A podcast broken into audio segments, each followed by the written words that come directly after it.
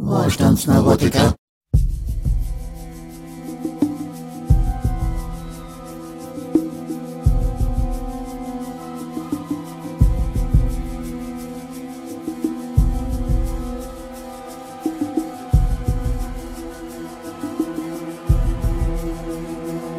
Hier ist der Wohlstandsneurotiker, der Podcast der Neulandrebellen.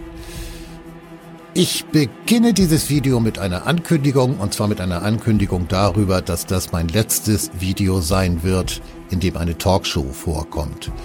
Unzählige Leser bzw. Hörer und Zuschauer haben es mir eh schon immer mal wieder signalisiert, wieso tust du dir das an? Hör doch damit auf, das tut dir nicht gut. Ähm, ja, habe ich aber mich dicht dran gehalten, weil ich irgendwie das Gefühl hatte, vielleicht kann ich ja irgendwas deutlich machen, was so im schnellen, vorbei huschenden Gucken am TV oder am Bildschirm, am Laptop, was auch immer, nicht deutlich wurde. Und ich glaube, hin und wieder ist mir das auch geglückt. Aber das ist jetzt nicht mehr nötig, denn inzwischen und es wird heute um mal wieder eine Sendung von Markus Lanz gehen. Inzwischen muss man nichts mehr von außen verdeutlichen oder irgendwie hervorheben. Die machen das alles selbst. Und das äh, hat mich zu dem Schluss geführt, ja, dann muss ich es jetzt auch nicht mehr machen und muss mir das tatsächlich nicht mehr antun. Denn ähm, ja, also die Propaganda ist mittlerweile sowas von offenkundig geworden.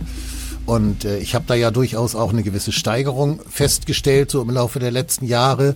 Es wurde also immer ein bisschen undifferenzierter und immer offen, hetzerischer und ja, in letzter Zeit eben auch kriegstreiberischer, äh, dass ich ohnehin schon dachte, naja Gott, äh, muss man das jetzt noch kommentieren? Das kriegt eigentlich sowieso jeder mit. Und äh, dementsprechend, ja, lange Rede, kurzer Sinn. Das ist also das letzte Mal, dass ich das mache.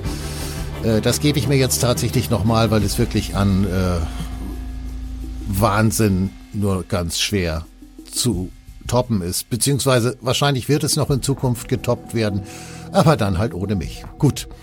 Ja, bevor wir uns gleich äh, reinstürzen in das, was ich vorbereitet habe, möchte ich etwas vorlesen. Und zwar die zehn Regeln der Kriegspropaganda.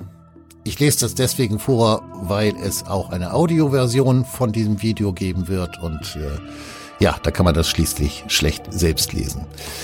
Die Regeln lauten erstens, wir wollen den Krieg nicht. Zweitens, das gegnerische Lager trägt die alleinige Verantwortung. Drittens, der Führer des Gegners hat dämonische Züge, der Teufel vom Dienst. Viertens, wir kämpfen für eine gute Sache. Fünftens, der Gegner kämpft mit unerlaubten Waffen. Sechstens, der Gegner begeht mit Absicht Grausamkeiten, bei uns handelt es sich um Versehen. Siebtens, unsere Verluste sind gering, die des Gegners enorm. Achtens, angesehene Persönlichkeiten, Wissenschaftler, Künstler und Intellektuelle unterstützen unsere Sache. Neuntens, unsere Mission ist heilig. Und zehntens, wer unsere Berichterstattung in Zweifel zieht, steht auf der Seite des Gegners. Verrat. Und aufgeschrieben hat diese zehn Regeln Arthur Ponsonby. Ja, und damit sind wir bei der Berichterstattung und gehen jetzt direkt hinein in die Sendung, um die es heute gehen wird. Es beginnt schon mit der Anmoderation und ich habe hier für die Ausschnitte, die ich jetzt hier kommentiere, die beiden schlimmsten der vier Gäste herausgesucht. Los geht's einer der versiertesten Außenpolitiker der SPD. Und was mitschwingt bei dieser Frage, ist immer auch die Angst vor diesem aggressiven Land noch weiter im Osten, nämlich vor Russland. Herzlich willkommen, Michael Roth. Freue mich sehr. Ja, und wer wirklich verstehen will, was es bedeutet, wenn die Russen Krieg führen, angreifen, der sollte lesen, was dieser Mann schreibt und er muss hören, was er sagt. Silvester bei Stalin, der neue Untertan, die Trotzigen, so heißen unter anderem einige seiner Bücher. Ein brillanter Schreiber, empfehle sehr sein letztes Stück im Tagesspiegel und in der NZZ, in dem er genau diese Frage beantwortet, die ich auch auf dieser Reise so oft gestellt habe. Woher kommt diese unglaubliche Bereitschaft zur Gewalt, diese Brutalität? Er sagt, in Russland zählt nur diese Sprache der Gewalt und Putin spricht sie fließend. Wir erinnern uns an die Regel Nummer 6 der zehn Regeln der Kriegspropaganda. Der Gegner begeht mit Absicht Grausamkeiten, bei uns handelt es sich um Versehen, wobei der zweite Teil dieses Satzes in unserem Fall überhaupt keine Rolle mehr spielt, denn wir begehen von vornherein keine Grausamkeiten mehr. Also das sind nicht mal Versehen, es gibt sie einfach nicht. Was aber, das will ich noch vorausschicken, in dieser Sendung besonders deutlich wird, ist die Tatsache, dass hier man könnte sagen, stellvertretend für den Westen, die NATO, die USA, auch natürlich Deutschland. Hier wird deutlich, dass das aktuelle Ziel bis auf weiteres Krieg ist. Nur Krieg. Von nichts anderem ist hier die Rede, nichts anderes wird gedacht, es geht ausschließlich um den Krieg.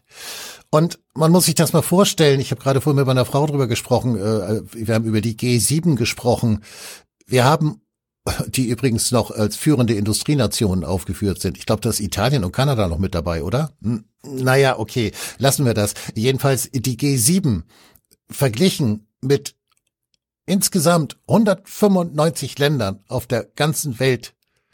Das sind immer noch 188, die nicht zu den G7 gehören. Die scheinen keine Rolle mehr zu spielen.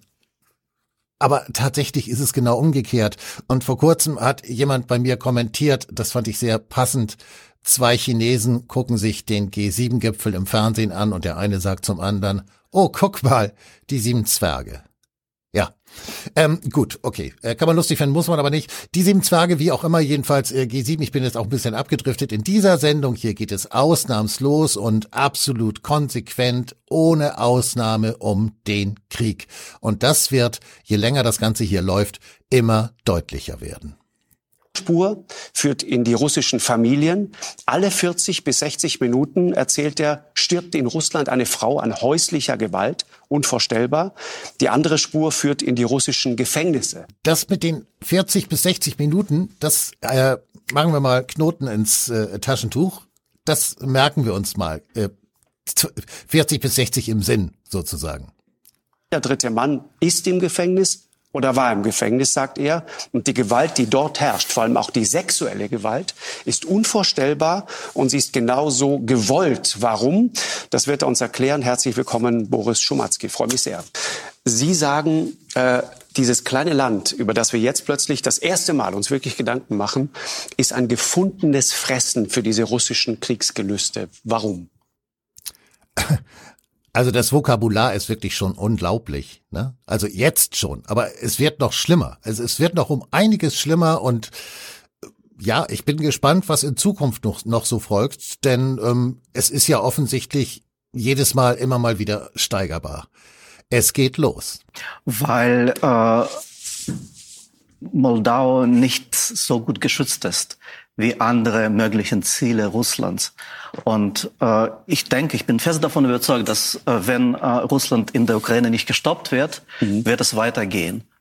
Und äh, dass Russland weitergehen mhm. wird, in dem Fall, da bin ich mir auch sicher. Da sind Sie sich ganz sicher. Sie ja, da ist er sich ganz sicher. Und äh, für Lanz gibt es auch keinen Grund zu fragen, wieso er sich da ganz sicher ist, wie er sich überhaupt ganz sicher sein kann. Offensichtlich haben wir es hier mit einem mit einer außergewöhnlichen Persönlichkeit zu tun, die ganz genau weiß, wie es weiterhin läuft. Und äh, Lanz, äh, ja, nimmt das natürlich gern entgegen und leckt es sozusagen nochmal separat ab.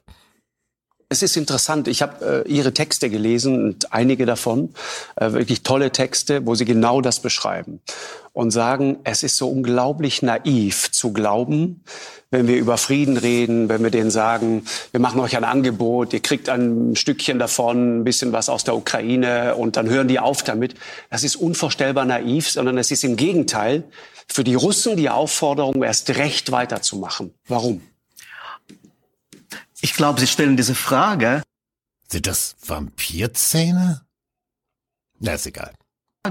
Weil Russland äh, in Deutschland jahrzehntelang ein zu gutes Image hatte. Mhm. Dieses Bild von Russland, russische Seele, äh, Geistigkeit, Kultur. Die Kultur war da, die Seele war auch da. Aber hinter dieser Oberfläche war das eine, was wirklich zählt, die Gewalt. Und das wurde hier nicht wahrgenommen. Deswegen wundert uns das jetzt. Genau. Was passiert jetzt mit diesem Russland? Woher diese Brutalität, diese Folter, diese Videos, wie einem äh, beim lebendigen Leibe der Kopf abgeschnitten wird, wie Menschen kastriert werden? Richtig. Woher kommt das? Ja, ich, ich, ich merke schon, es ist wirklich vernünftig, äh, dass das hier mein letztes Video ist, äh, dieses, äh, zumindest was dieses Format angeht. Ich weiß gar nicht mehr, was ich hier noch sagen soll. Also es ist ja selbst, es ist ja, es ist ja übelste, billigste Propaganda. Es ist Hass, es ist Hetze, es ist, es ist Selbsterhöhung, es ist Arroganz, es ist äh, Lüge, es ist, es ist, ja, wie gesagt, es fällt mir fair, es fällt mir schwer, äh, das zu kommentieren. Was soll man da kommentieren?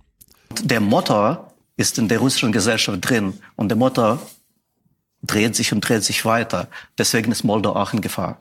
Für viel zu lange Zeit war das östliche Europa für Terra Incognita.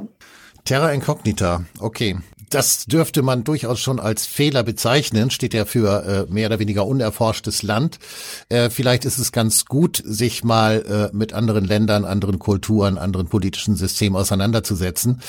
Äh, was Roth hier sagt, ist also, das haben wir nicht gemacht, aber äh, das möchte er jetzt ganz gerne ändern, allerdings nicht in der Form des Verständnisses des Gegenseitiges und dem Versuch, sich anzunähern, sondern ganz im Gegenteil war die Einflusssphäre von Herrn Putin, in die wir uns gefälligst nicht einzumischen haben. Das hören wir ja noch bis in die heutige Zeit. Vor allem auch aus Ihrer Partei. Nicht nur. Ich glaube, dass meine Partei ein Spiegelbild der deutschen Gesellschaft war. Wir haben uns, wenn es um den Osten Europas ging, stark auf Russland konzentriert, mhm. wollten Russland nicht provozieren.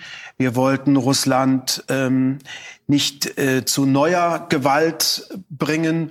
Und wir haben damit die Souveränität dieser jungen Länder, wie das Mila sagte, eigentlich in Zweifel gezogen. Ist klar, ne, was er hier sagt. Also ähm, im Prinzip sagt er hier, wir waren die letzten Jahre oder Jahrzehnte einigermaßen bemüht, Russland nicht zu provozieren, uns nicht in innere Angelegenheiten einzumischen und ja, das Land im Prinzip mehr oder weniger sein zu lassen, wie es ist, das ist jetzt vorbei. Ganz einfach. Ihr könnt machen, was ihr wollt, aber mhm. wenn ihr euch in Richtung Europa orientiert, wenn ihr unseren Sicherheitsbündnissen angehören wollt, dann müssen wir euch leider Nein sagen. Ja, äh, war jetzt ein blöder Schnitt. Also damit meint er natürlich jetzt äh, Länder wie die Ukraine beziehungsweise jetzt eben auch Moldau, äh, denen man bisher halt leider, leider sagen musste, wenn ihr in die Nähe der EU oder der NATO rücken wollt, dann müssen wir, weil wir Rücksicht auf Russland nehmen müssen, das leider ablehnen. Das wird in diesem Zusammenhang als Schwäche, als Fehler dargestellt, ist aber, wenn man sich die geopolitische Lage anguckt, eigentlich ziemlich vernünftig gewesen. Das heißt, die Vernunft, die Zeit der Vernunft ist, das sagt Roth hier, definitiv vorbei. Wir verhalten uns nicht mehr vernünftig und dementsprechend werden jetzt andere Seiten aufgezogen. Und, ähm, das ist jetzt vorbei und das ja. ist der einzige Trost, den man angesichts dieses furchtbaren Kriegs mhm. gegen die Ukraine haben kann.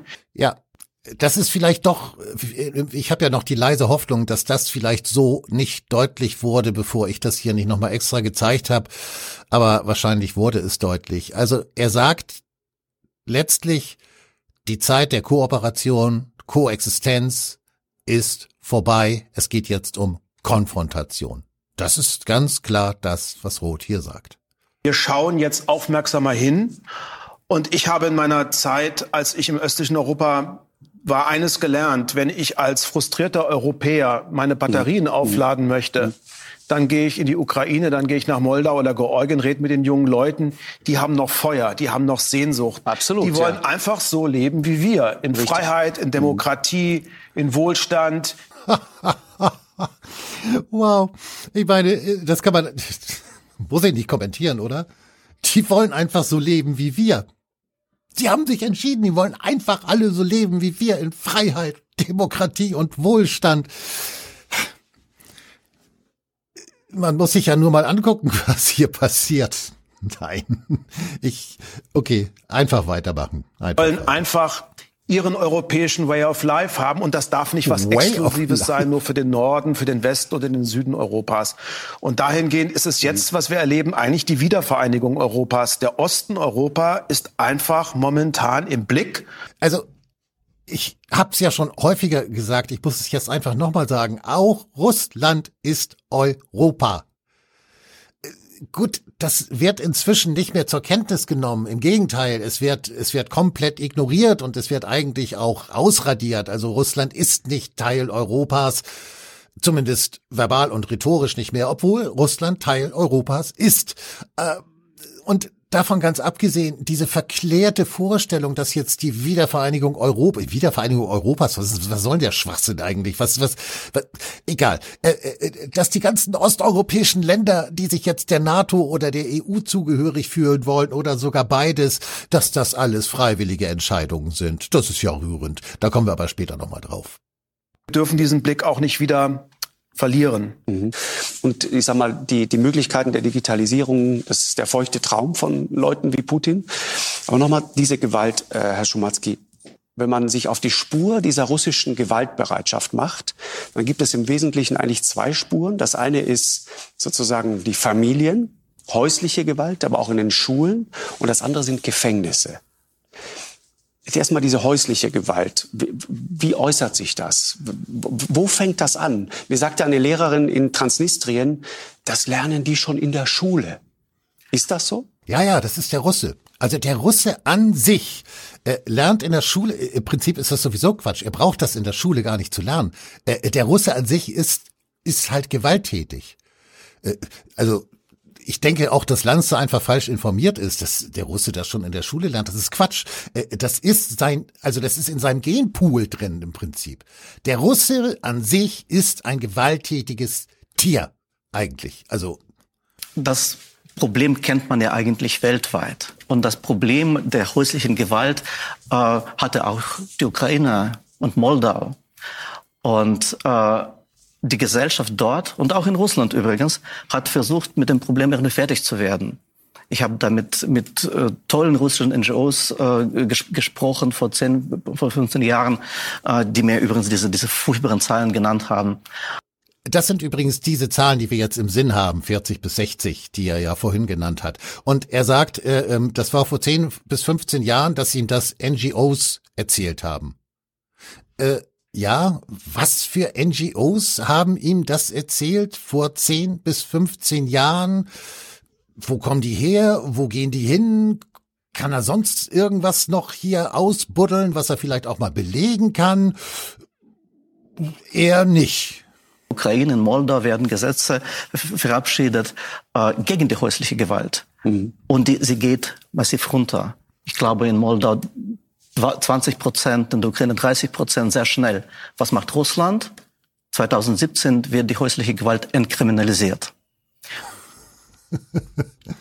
Mit anderen Worten, äh, äh, ähm, häusliche Gewalt haben andere Länder festgestellt, so coole, kluge Länder wie die Ukraine oder auch Moldau, äh, die haben festgestellt, ah, häusliche Gewalt ist keine gute Sache, da machen wir lieber ein paar Gesetze dagegen. Und Russland, krass, ne?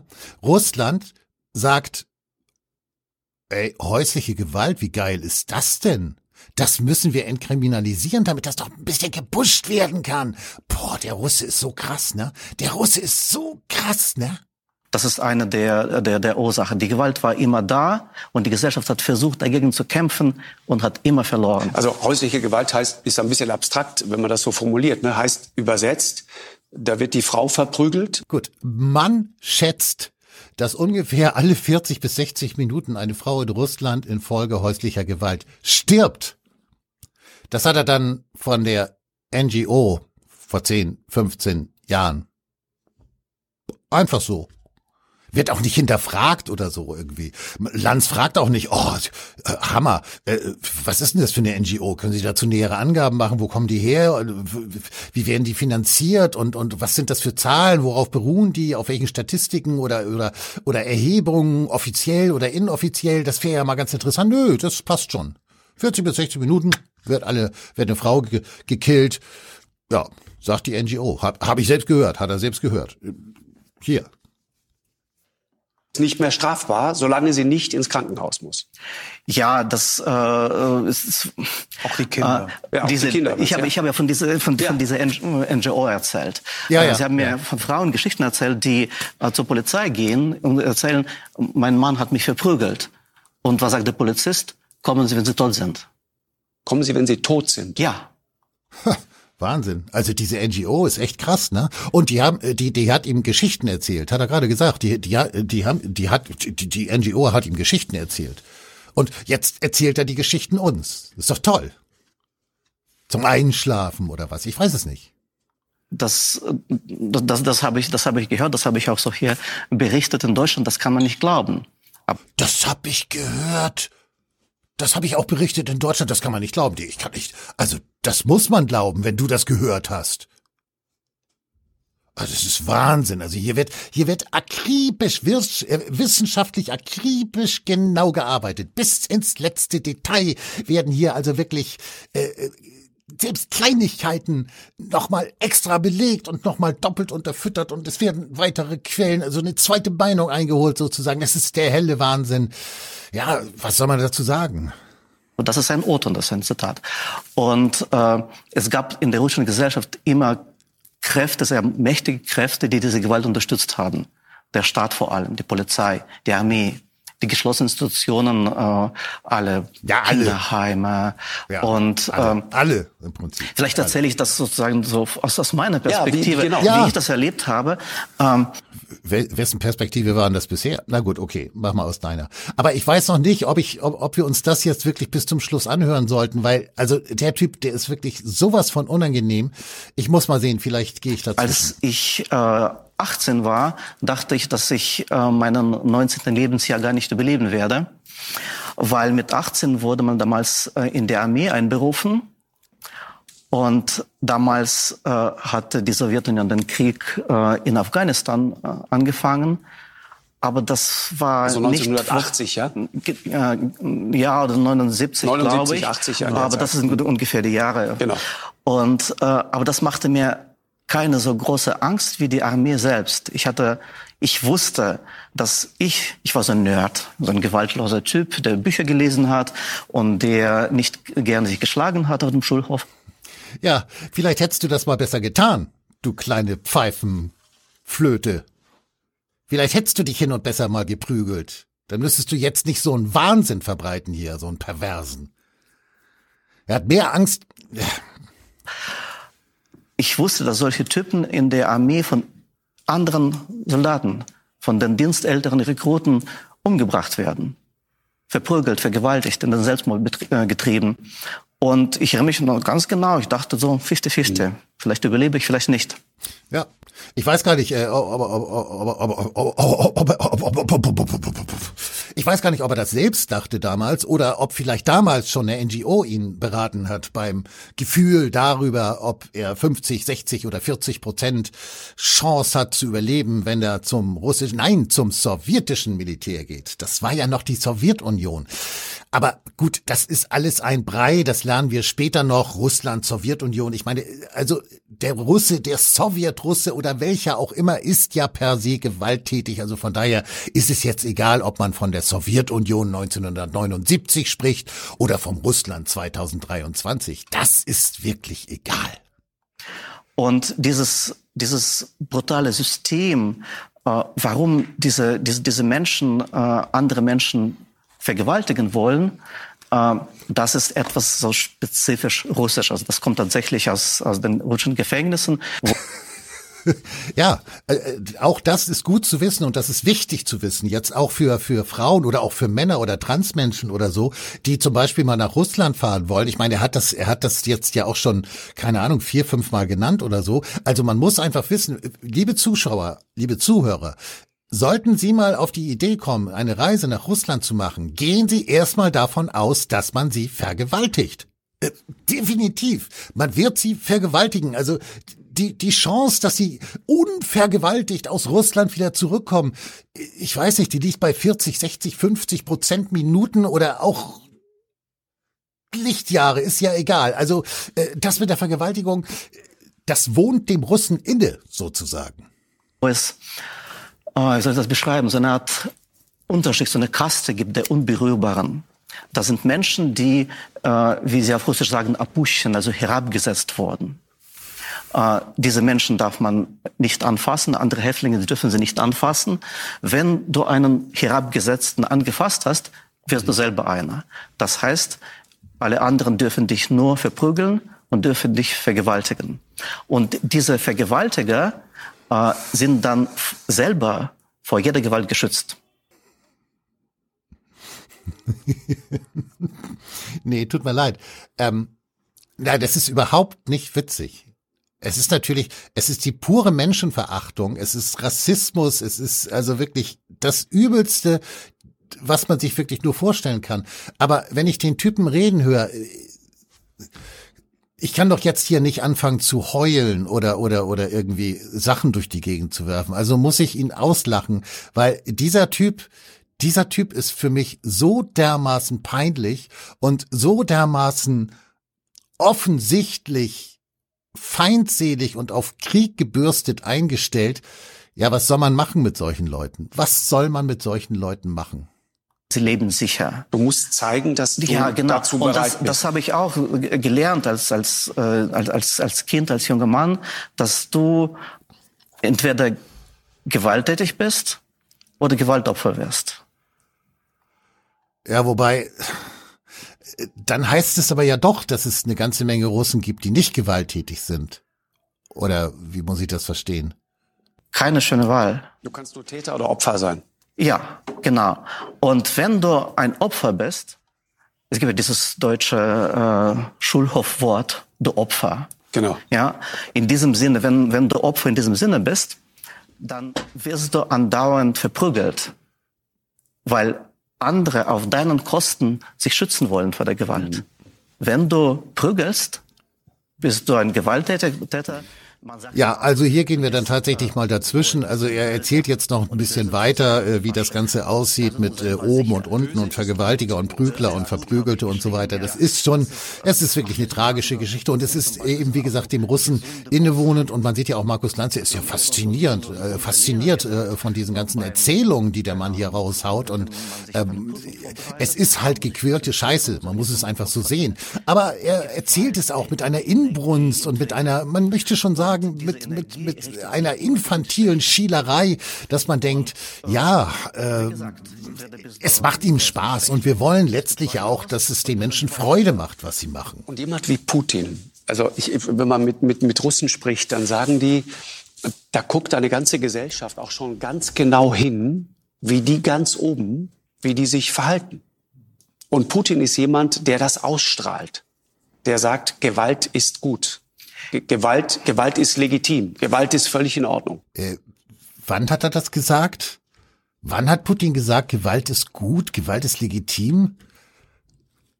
Ah, man müsste mal bei dieser NGO nachfragen, die hier der andere Pfeifenkopf da gerade genannt hat. Die, die, die haben bestimmt nähere Informationen dazu. Aber äh, unser beispielhafter Vorbild äh, Hetz, Hetz, Hetzer Russen, Hetzer, Hetzer Russen, Russe, der weiß es noch mal noch besser wiederum. Ich bin Gewalt. Ja, also ich, also Putin, nicht er. Es war jetzt unglücklich geschnitten.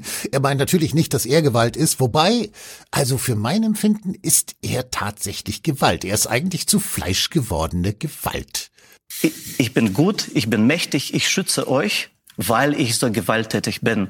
Und äh, das funktioniert als Propagandamasche funktioniert das sehr gut in Russland. Man muss aber sagen, dass es nicht der böse Putin ist, der da sozusagen in die Gesellschaft hineinbringt, diese Gewalt. Äh, da treffen sich beide. Es gibt viele Kräfte in der Gesellschaft, die diese Gewalt reproduzieren. Mhm. Wie gesagt, in der Familie, in der Armee, überall eigentlich, in der Schule. Die mhm. Sprache der Gewalt äh, wird überall gesprochen. Und Putin spricht auch diese Sprache der Gewalt. Er ist Präsident geworden mit dem schönen Spruch, ähm, er wollte die tschetschenischen Terroristen damals auf dem Scheißhaus kalt machen. Richtig. Ja. Und davor hat er irgendwie zwei Prozent Beliebtheit und dann zack mit dem Krieg und solchen Sprüchen ist er Präsident geworden. Ja, äh, den Spruch kenne ich nicht, weiß ich nicht. Ähm, kann schon sein, dass das gesagt hat, äh, wobei die Tschetschenen auch äh, keine Kinder von Traurigkeit waren, die Putin gemeint hat. Aber äh, gut, okay. Ist natürlich eine ziemlich ordinäre Sprache. Ich kann, wie gesagt, das äh, Zitat nicht zuordnen. Ähm, mag sein, dass er das gesagt hat. Allerdings äh, ist das, glaube ich, nun auch schon ein bisschen her. Tschetschenienkrieg, wann war denn der? Ach Gott. Ist schon ziemlich lange her jedenfalls. Okay. Aber äh, wie gesagt, äh, ich lasse es jetzt mal so im Raum stehen. Kann sein, dass Putin das so gesagt hat und äh, ja, gut, doof. Und dann. Äh Sie, Sie, Sie beschreiben das ganz interessant, die, die, die Codes sozusagen. Sie sagen Scheißhaus, wie Sie es gerade genannt haben, ja. Also in dem Zusammenhang von Codes zu sprechen, äh, naja, gut, okay. Lanz halt. Das ist ein Code. In, in, die schlimmste Beleidigung in der russischen Sprache ist was? Ja, zum Beispiel, dass, dass, dass du äh, einer von diesen Herabgesetzten Ja, du bist der Herabgesetzt. Jetzt erzählt er die ganze Geschichte nochmal. Ja, genau. Also, weil, äh, das muss man ein bisschen erklären. Also ja. die Herabgesetzten in, im Gefängnis, sie dürfen natürlich nicht mit den normalen, guten Häftlingen zusammen äh, wohnen in der großen Baracke. Sie haben äh, eine, eine Ecke neben der Latrine. Und in dieser Ecke müssen sie bleiben. Und wenn jemandem gesagt wird, du gehörst in diese Ecke, das heißt, du bist auch ein Herabgesetzter, du bist auch ein Opfer. Und das heißt, Du wirst das heißt, dieser Mann versucht hier wirklich die russische Gesellschaft zu beschreiben, auf eine sowas von plumpe, infantile und eigentlich dumme Art und Weise, dass man sich wirklich, die man sich wirklich, äh, wirklich nicht mehr erklären kann. Das ist wirklich un unfassbar. Es gibt unterschiedliche Schätzungen. Ja, in Europa ja. sitzen so viele Männer im Gefängnis wie in Russland. Also auch prozentual, nicht nur in absoluten Zahlen. Dieses Wo kommen denn die Zahlen eigentlich her? Naja, von der NGO wahrscheinlich. Das, was wir ja auch gesehen haben im Ukraine-Krieg, diese systematischen Vergewaltigungen. Sie sagen, das ist nicht einfach nur äh, Enthemmtheit von, von völlig verkommenen Soldaten, Armeeangehörigen, sondern Sie sagen, das wird ganz systematisch gefördert und speziell in diesen Gefängnissen. Warum? Ähm, Lanz, du hast Vergewaltigungen gesehen? Also ich habe nur über Vergewaltigungen gelesen und gehört. Also wenn du die gesehen hast, muss ich sagen, hast du eine sehr zweifelhafte Rolle in dieser ganzen Geschichte. Hast du da hinterm Busch gehockt oder, oder wie, wie muss ich mir das vorstellen? Also, Lanz. Hm. Das wird erstens gefördert, jetzt kurz bei der äh, Armee bleiben, das wird äh, natürlich toleriert, gefördert, zugelassen.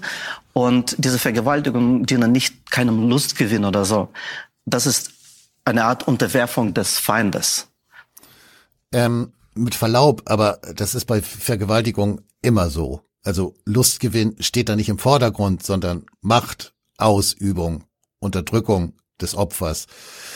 Sozusagen, wie Putin gesagt hat in diesem schönen äh, Spruch noch zwei Wochen vor dem Krieg, äh, das war, glaube ich, während äh, der Pressekonferenz mit äh, Herrn Macron ähm, in Bezug auf die Ukraine, ähm, meine Schöne, du musst dich fügen. Genau ob es dir gefällt oder nicht.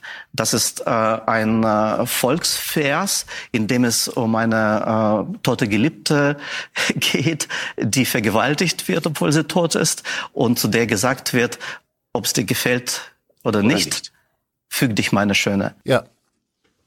Gut, das habe ich jetzt mir mal ein bisschen angeguckt und äh, festgestellt, dass auch hier Unglaubliches passiert. Er sagte, es sei aus einem Volksvers. Das stimmt so nicht. Das, was er hier meint, das ist äh, von einem ähm, aus einer aus einer Provokationspop-Gruppe oder auch Punk-Gruppe Roter Schimmel und äh, die ist für ihre Fluchsprache und den sadistischen nekrophilen Humor auch bekannt, ist aber tatsächlich nur ein Songtext, äh, ob es dir gefällt oder nicht. Ähm, es gibt auch einen anderen Songtext, da geht es auch äh, um eine solche Zeile, die kommt hier allerdings nicht äh, äh, zur Sprache. Äh, tatsächlich ist es aber so, dass Putin das aus einer russischen Folklore übernommen hat. Und mit dieser Folklore ist ein äh, äh, traditionelles Scherzlied gemeint. Das nennt sich Chastuska, Scherzlied. Und ähm, das zeichnet sich dadurch aus, da kann man sogar tatsächlich, äh, da kann man sogar in der Wikipedia nachlesen, äh, die meist humorvollen, ironischen und satirischen Chastuski äh, wurden vor allem in der zweiten Hälfte des 19. Jahrhunderts populär und fanden große Verbreitung. Ursprünglich hatten sie hauptsächlich amorösen Inhalt, später waren sie oft humorvoll und satirisch, in der Sowjetzeit oft propagandistisch. Das Genre ist bis heute in verschiedenen Variationen beliebt. Okay. Das wollte ich nur ganz kurz zur Einordnung gesagt haben, denn das, was der Vorzeigerusse hier erzählt, ist schlicht und ergreifend falsch. Man könnte auch sagen unwahr oder, um es besser auf den Punkt zu bringen, dreist gelogen. Das ist genau das, was Putin mit der Ukraine machen Exakt. will. Und das machen seine Soldaten mit der Zivilbevölkerung in der Ukraine. Okay, Vergewaltigung, Vergewaltigung, Vergewaltigung am besten noch, wenn die Ukraine schon tot ist. So wäre ja die Analogie. Also die Ukraine ist tot oder die russischen, äh, die, die ukrainischen Soldaten sind tot und, und die ukrainische, äh, die, die, die tote Ukraine wird von, von Putin und die, die, die ukrainischen Soldaten werden von den russischen Soldaten gekriegt. Das muss man sich mal vorstellen. Also, und äh, die die Quelle dessen, diese, diese Ursprünge, von denen Sie gesprochen haben, der Gefängniskultur, in der Gefängnissprache, äh, ist eben diese, diese verzweifelte Lage, in, in die eine Person gebracht wird. Äh, entweder wirst du ein Gewalttäter, entweder vergewaltigst du oder wirst vergewaltigt. Oh, bitte, bitte, jetzt hör doch mal auf. Kannst du nicht irgendwie jetzt mal eine andere Platte auflegen? Du bleibst es für immer. Mhm. Du kommst in ein anderes Gefängnis und durch diese geheime Gefängnistelefone erfahren sie, du bist ein Herabgesetzter. Dann kommen sie Gefängnistelefone, Geheimnisse. Und das klingt natürlich wie irgendwelche äh, fremde Riten von irgendwelchen komischen Stämmen, aber das ist etwas, was die, eine ganze Gesellschaft in einem großen Land prägt. Wenn weil es mir jetzt so spontan in den Sinn kommt, weil wir jetzt über Gewalt in den Gefängnissen gesprochen haben. Ähm, wir kennen diese Bilder ja alle. Natürlich wird bei Putin niemand verprügelt, aber Sie haben es ja eben mal angedeutet. Ähm, Putin empfängt seine Gäste an diesem riesengroßen Konferenztisch. Genau. Das wird ja bizarr, wenn er da sitzt und ein Gast zehn Meter von ihm entfernt. Entschuldige, aber wenn ich Putin wäre und du mich besuchst, würde ich wahrscheinlich versuchen, noch einen Tisch zu besorgen, der noch länger ist als zehn Meter. Da äh, kurz vor Ausbruch des Krieges, als er die Spitzen der Sicherheitskräfte eingeladen hat, sie alle in den Senkel gestellt hat, weil sie nicht das sagen wollten oder das sagen konnten, was er von ihnen erwartet hat. Und das kennen wir auch aus dem Fernsehen. Das ist ja für uns in Deutschland und in Europa völlig unvorstellbar. Ja, ja, ja. Also die haben das im Fernsehen gesagt. Das erstmal vorweg. Und wenn was im Fernsehen gesagt wird, dann stimmt das auf jeden Fall. Und wir hier in Europa, wir sind da natürlich ganz anders aufgestellt. Wir entlassen nach Möglichkeit niemanden. Es sei denn, jemand hat so viele Greichen im Keller, dass es vielleicht dann doch nicht mehr zu umgehen ist. Aber grundsätzlich, also hier, hier, hier halten alle zusammen. Also die ganze Politikerkaste, die hält zusammen, eingeschweißt. Im Grunde genommen würde man vermuten, dass die, dass die Blutsbrüderschaft getrunken haben oder, oder, oder sich aufgeritzt haben wie Winnetou und Old Shatterhand oder so. Äh, das ist natürlich was ganz anderes. Und hier wird auch niemals jemand, wenn er Scheiße baut oder so, wird auch niemals jemand irgendwie äh, kritisiert und womöglich sogar noch vom, vom, vom Kanzler oder, oder so. Das geht ja gar nicht. Also nein, nein, das machen wir hier nicht. Also, also das können die Russen machen. Wir machen das hier nicht. So, so machen wir das nicht dass er dann Minister antanzen lässt, ja. die dann zu ihm an den großen Schreibtisch kommen und dann auch zusammengefaltet werden, müssen Bericht erstatten und dann sind die Ziele und Zahlen nicht so, wie er sich das gewünscht hat. Also diese öffentlichen Demütigungen, die wir ja aus Diktaturen und autoritären Regimen kennen, die haben wir auch erlebt. Also Demütigung, was, was, was ich jetzt seit dem Februar, aber letztlich schon seit 10, 15 Jahren zuvor erlebe, sind ständige Versuche, Russland im Allgemeinen und Putin im Besonderen zu demütigen. Und sich jetzt hier so pastoral hinzusetzen und zu tun, als wenn das, oh, ja, ganz, ganz schrecklich ist. Also da kommen mir wirklich die Tränen. Wir haben davor immer wieder auch die Augen verschlossen, mhm. weil wir sagten, na ja, so schlimm wird's schon nicht sein. Genau, diese Geschichte ganz kurz mit, mit, mit dem großen Hund dem von Tisch. Herrn Putin. Also mit dem Hund und Angela ja, Merkel. Genau, Angela Merkel, ja. wenn sie kommt. Das, ist, das, das sind seine Tricks, um, ähm, um Menschen klein zu kriegen. Ob fremde, äh, andere Stadtchefs oder seine Minister. Er will sie klein machen, damit er selber groß bleibt. Das, über die Szene haben wir auch hier öfter schon gesprochen. Sie, Sie sagen auch, das, also wollt ihr jetzt nicht einfach nur jemand seinen neuen Hund zeigen, auf den er gerade sehr stolz ist, sondern der wusste, dass sie Angst vor Hunden hat? Ich bin mir sicher, ja. Das also, war kein wenn Zufall. ich da mal dazwischen quaken ja. darf, weil das war immer bei uns am Kabinett äh, in den informellen Runden auch mal Gesprächsthema. Genau. Und wenn ich mich richtig erinnere, äh, wie es erzählte Angela Merkel mal, dass ihre Mitarbeiterinnen und Mitarbeiter die russische Seite darüber informiert hatten, dass sie Angst vor Hunden hat. Also Putin wusste es, sein Umfeld wusste es. Und insofern kann das kein Zufall gewesen sein. Nein, das kann kein Zufall gewesen sein. Und es ist jetzt auch wirklich mal gut, finde ich. Also, also äh, äh, wenn, wenn Merkel gesagt hat, zumindest meint er sich ja so zu erinnern, also wenn Merkel unter Umständen möglicherweise eventuell vielleicht gesagt hat, äh, dass sie Angst vor Hunden hat, und dann ist dieser Hund trotzdem mit dazugekommen, obwohl Merkel da war und vorher explizit gesagt hat, dass sie Angst vor Hunden hat, dann wird es Zeit, Raketen auf Moskau zu werfen. Es wird Zeit, Raketen auf Moskau zu werfen. Die Sache mit dem Hund. Also, wir können ja vieles akzeptieren. Aber auf Merkel einen Hund zu hetzen oder ihn zumindest in einem Raum mit ihr zu lassen, obwohl ihr das nicht genehm ist, irgendwann ist mal gut. Baerbock, wann wird zurückgeschossen? Sag's uns.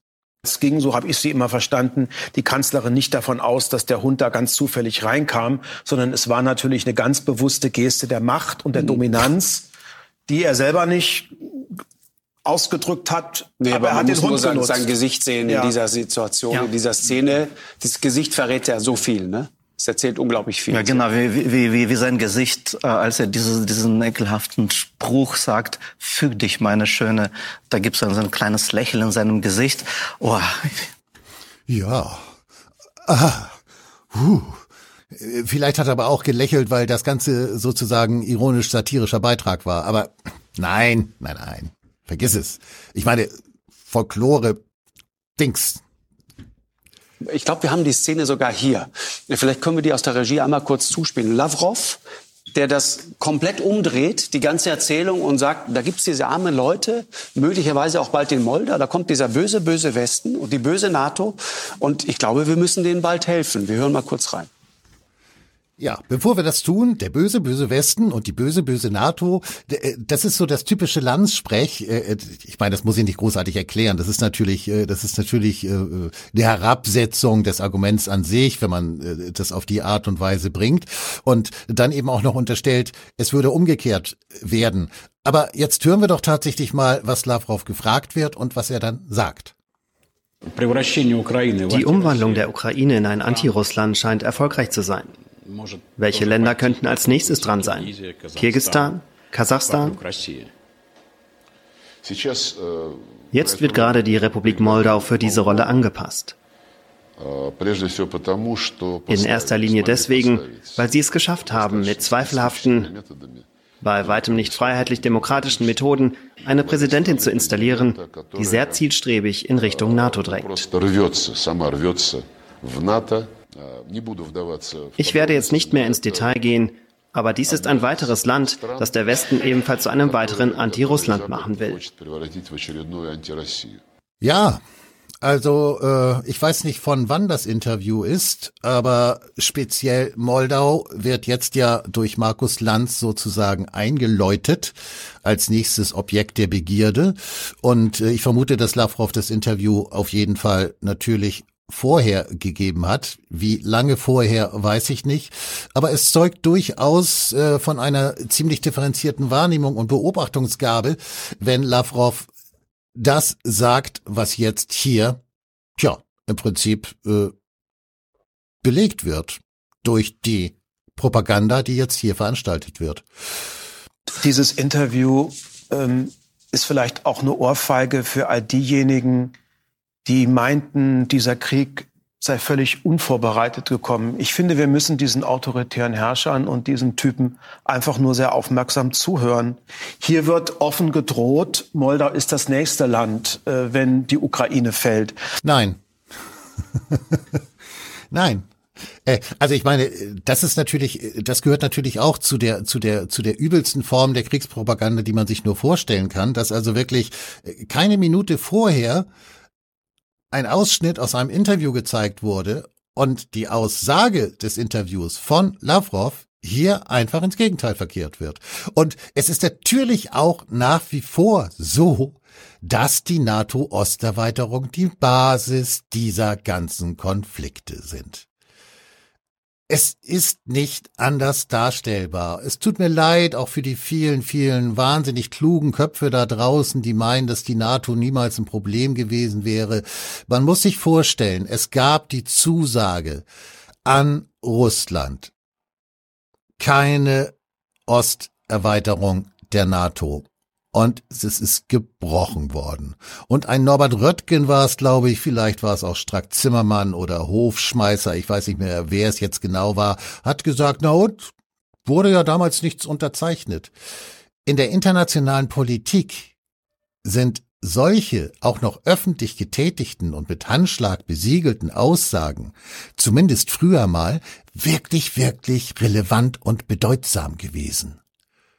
Und sich dann heute hinzustellen und zu sagen, es gibt ja keinen Vertrag darüber, wohl wissend, dass sich die NATO ausbreitet seit Jahren. Ich glaube, es sind 15 Länder in den letzten Jahren hinzugekommen, die alle im Osten liegen ich weiß gar nicht, warum ich das ständig wiederhole. Es ist doch sowieso klar. Natürlich kann Russland das nicht zulassen und kein Land der Welt wäre es in einer vergleichbaren Situation, könnte zulassen, dass in einem direkt angrenzenden Land, ähm, das dann womöglich NATO-Mitglied wird, Atombomben oder andere Mittellangstreckenwaffen stationiert werden, die die Hauptstadt Russlands innerhalb von fünf Minuten erreichen können, so dass es überhaupt keine Gegenwehr mehr, mehr gibt. Also, äh, also wirklich, also wer, wer, wer diese Geschichte noch glaubt, der hat ein ganz, ganz, ganz krasses Medienkompetenzproblem und sollte wirklich seine eigene Medienkompetenz kritisch hinterfragen. Die äh, äh, erzählen es uns ins Gesicht, sie sagen es der Öffentlichkeit. Genau. Und wir müssen daraus einfach die Konsequenzen ziehen. Das ist bitter und schmerzhaft, aber es bleibt am nichts anderes äh, übrig. Nur ganz kurz, Herr Schumatzki sagt dazu, das ist sehr interessant, wenn man dann kommt, aus unserer Perspektive, und wir sagen, wir reden jetzt bitte über Frieden, weil ein schlechter Friede ist immer noch als ein, besser als ein, ein, ein gerechter Krieg und was auch immer. Ja, was auch immer. Ja, es, äh, das Ganze nähert sich jetzt dem Höhepunkt. Ihr habt es bald geschafft, wenn ihr überhaupt noch dabei seid. Äh, wenn nicht, kann ich es auch verstehen. Wie gesagt, ich bin ja auch bald raus. Für mich ist der Drops dann demnächst gelutscht, aber die Sendung hier ziehe ich noch durch. Äh, ja, wie gesagt, wir nähern uns dem Höhepunkt und dementsprechend nähern wir uns auch dem Frieden gewissermaßen, also im Prinzip sagen Sie, das ist für diese Leute die Aufforderung, genau das Gegenteil zu tun. Genau, das ist etwas, was, was für die äh, deutsche Friedensbewegung, für die westlichen Politiker, die einen Interessenskonflikt, wir haben von Konflikten gesprochen, sehen, äh, sehr schwer zu verstehen ist. Wenn das Wort Frieden fällt, also hoffentlich nicht in dieser Sendung, wenn das Wort Frieden fällt, hoffentlich nicht in dieser Sendung. das ist sogar für Rot zu viel. Äh, da wird er gleich noch mal drauf reagieren. Aber irgendwie ist es für Rot auch wieder nicht zu viel, weil er es im Prinzip doch genauso sieht. Also es gab da nur ein kleines Kommunikationsmissverständnis. Aber an sich wollen wir natürlich alle den Krieg, ist ja klar. Der Westen sagt, ich bin ein Prügelknabe. Oh, jetzt kommt das Ihr könnt wieder. mit mir machen, was ihr wollt. Ja. Und das ist in diesem System, von dem wir gesprochen haben, eine Herausforderung. Mhm. Wenn jemand ein Prügelknabe, ein Opfer, mhm. ein Herabgesetzter ist, der muss vergewaltigt werden, der muss angegriffen werden. Das heißt, wir müssen dem klar sagen, auch wir sind bereit, uns mit dir zu schlagen, oder was heißt das? Ja, genau, genau darum geht es. Wenn, wenn man sagt, ich bin bereit zur Gegengewalt, ich habe keine Angst vor dem Krieg, ich habe keine Angst vor Waffen, ich habe keine Angst zu sterben, gegebenenfalls, dann ist man sicher. Wenn man sagt, ich habe Angst, dann ist es eine Herausforderung, angegriffen zu werden. Mhm. Bevor ich dazu etwas sage, ist es mir nochmal wichtig, Ihnen in einem Punkt zu widersprechen, weil mich vieles auch, was Sie eben gesagt haben, im Hinblick auf die Gewalt sehr berührt hat. Sie haben eben nochmal Ihre Hoffnung Ausdruck verliehen, dass heute nicht über den Frieden hier gesprochen wird. Wir sollten jetzt nicht in eine Falle tappen, die uns einige auch insbesondere hier in Deutschland stellen, nämlich die einen, die den Frieden wollen durch Verhandlungen und die anderen, die den Krieg fördern durch Waffenlieferungen. Mein Grund. Sie meinen, diese Position ja, sollte man nicht so aufbauen? Mein ja. Grund, warum ich für Waffenlieferungen bin, und für eine massive militärische Unterstützung der Ukraine ist ja der Frieden. Weil ich weiß, wenn die Ukraine fällt, dann geht es in Moldau weiter. Also wenn wir wirklich einen militärischen Flächenbrand im Osten Europas verhindern wollen, dann muss die Ukraine jetzt gewinnen. Es geht also Frieden ist mehr als das Schweigen von Waffen. Das stellen sich halt viele auch in Deutschland so vor. Frieden hat etwas mit Freiheit, mit Gerechtigkeit, mit mhm. Teilhabe zu tun, mit Würde. Und äh, diesen Frieden, den wünsche ich mir halt im Osten Europas, den wünsche ich mir für Moldau, den wünsche ich mir vor allem für die Ukraine. Und äh, dann bin ich auch wieder äh, bei Ihnen. Es gibt leider sowohl in Russland als auch bei uns dieses alte Denken in Einflusssphären und man unterstellt diesen Menschen, sie seien eigentlich nur Spielball genau. der Macht. Also es sei es nicht die freie Entscheidung von Menschen in Moldau, äh, sich für den europäischen Weg genau. zu entscheiden, für Wohlstand. ja, ja, für Wohlstand, bla bla. Irgendwann in der Sendung, ich weiß jetzt gar nicht, das habe ich glaube ich nicht mit abgefilmt oder nicht mit hier reingenommen, aber irgendwann in der Sendung äh, wurde darüber gesprochen, dass Moldau äh, das ärmste Land Europas sei. Ähm, ich dachte mal, das sei die Ukraine, aber vielleicht äh, ist ja auch egal. Dann rennen die da wahrscheinlich Kopf an Kopf in Sachen Armut. Zu behaupten, dass das ärmste Land oder eines der ärmsten Länder, die Ukraine kann man da ja noch mit einbeziehen, sich freiwillig für irgendetwas entscheidet, weil die Menschen das wollen. Also diese Vorstellung ist im Grunde genommen schon eine Beleidigung der Intelligenz eines jeden Menschen, der sich das anhört. Und die Behauptung, es geht nur um Interessen und um Einflusssphären und weiß der Henker was nicht alles, und das machen aber immer die anderen, wir machen das ja nicht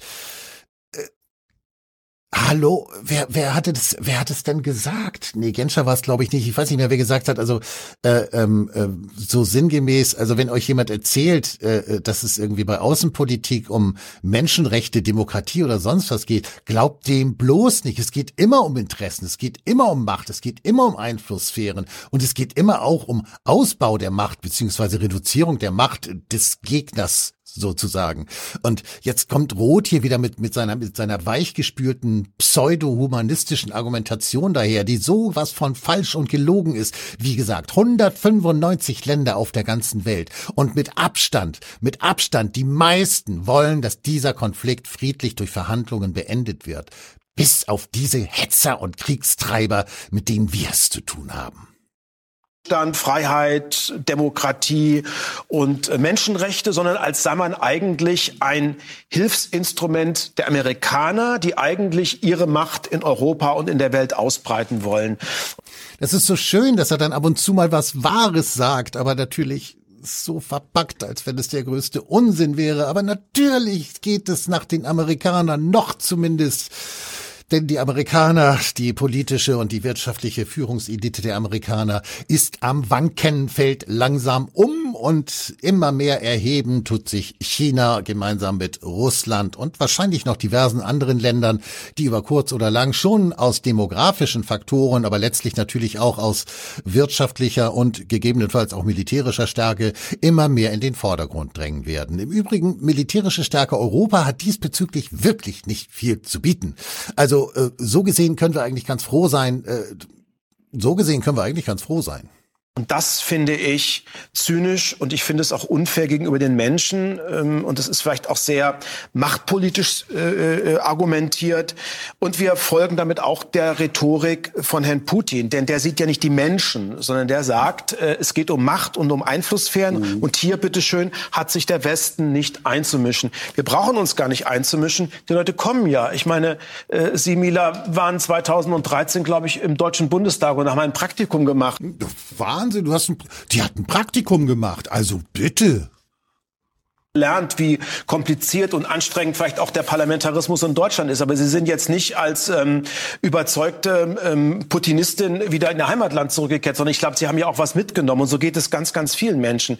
Ich glaube, die brauchen unsere Belehrung und unsere Dominanz gar nicht, sondern ich glaube, Ihre Generation, die machen sich ein eigenes, bilden sich ein eigenes Urteil. Ist, ist, und äh, insofern finde ich, dass äh, da findet ein Stellvertreterkrieg zwischen den USA und äh, Russland statt und irgendwie Alt, auch noch mit Denken. China mhm. ist halt das Denken äh, des 20. Jahrhunderts. Mhm. Und das passt nicht mehr in diese komplizierter gewordene Welt, wo die Menschen auch aufbegehren mhm. und selber auch einfach sagen, was sie wollen. Und das macht mir keine mhm. Angst. Ich finde es gut. Sehr ist Herr Schumatzki und dann Sie, Herr Meister. Ja, ich äh, unterschreibe ja das Wort, das Sie sagen. Es gibt mhm. keinen Widerspruch zwischen uns. Mhm. Also äh, es wäre total wahnsinnig, äh, einen Krieg zu wollen. Ich will keinen Krieg. Leider ist es der einzige Weg zum Frieden. Ja, leider ist also der Krieg der einzige Weg zum Frieden. Ja, damit wurde im Prinzip alles gesagt und äh, auch von mir wurde jetzt alles gesagt. Es war teilweise ganz schön anstrengend, äh, was ich hier mit diesen Videos so gemacht habe. Irgendwie teilweise war es auch ganz spannend und ganz lustig und manchmal hatte ich selbst auch einen Erkenntnisgewinn und vielleicht auch der ein oder andere Zuschauer oder Zuhörer. Das ist jetzt vorbei, aber ich glaube nicht, dass es irgendjemandem wirklich fehlen wird. Mir nicht und sicherlich auch den Zuschauern beziehungsweise Zuhörern nicht. Trotzdem möchte ich betonen, und das ist mir dann doch nochmal wichtig, diese Talkshows sind gewissermaßen Teil der Kriegswirtschaft. Und je radikaler und aggressiver die Gäste und auch die Moderatoren in den Talkshows werden, desto brisanter wird die Situation. Ich bin also nach wie vor der Meinung, und das werden wahrscheinlich viele andere nicht so sehen, ich sehe es aber so, ich bin nach wie vor der Meinung, dass man durchaus einen Blick auf diese Talkshows haben sollte. Nicht, dass man jetzt alle gucken sollte, da wird man ja wahnsinnig. Aber wie gesagt, ich denke, die Tendenzen, die sich in den Talkshows abzeichnen, sind durchaus ein Spiegel zu den Tendenzen, die sich auf den politischen Führungsetagen abzeichnen. Ignoriert sie also nicht vollständig ähm, oder ignoriert sie vollständig, wie auch immer. Vielen Dank fürs Zuschauen, vielen Dank fürs Zuhören. Bis zum nächsten Mal, dann natürlich mit irgendetwas anderem. Wir haben ja noch andere Möglichkeiten und wir haben ja noch andere Formate. Bis dahin, gehabt euch wohl. Tschüss.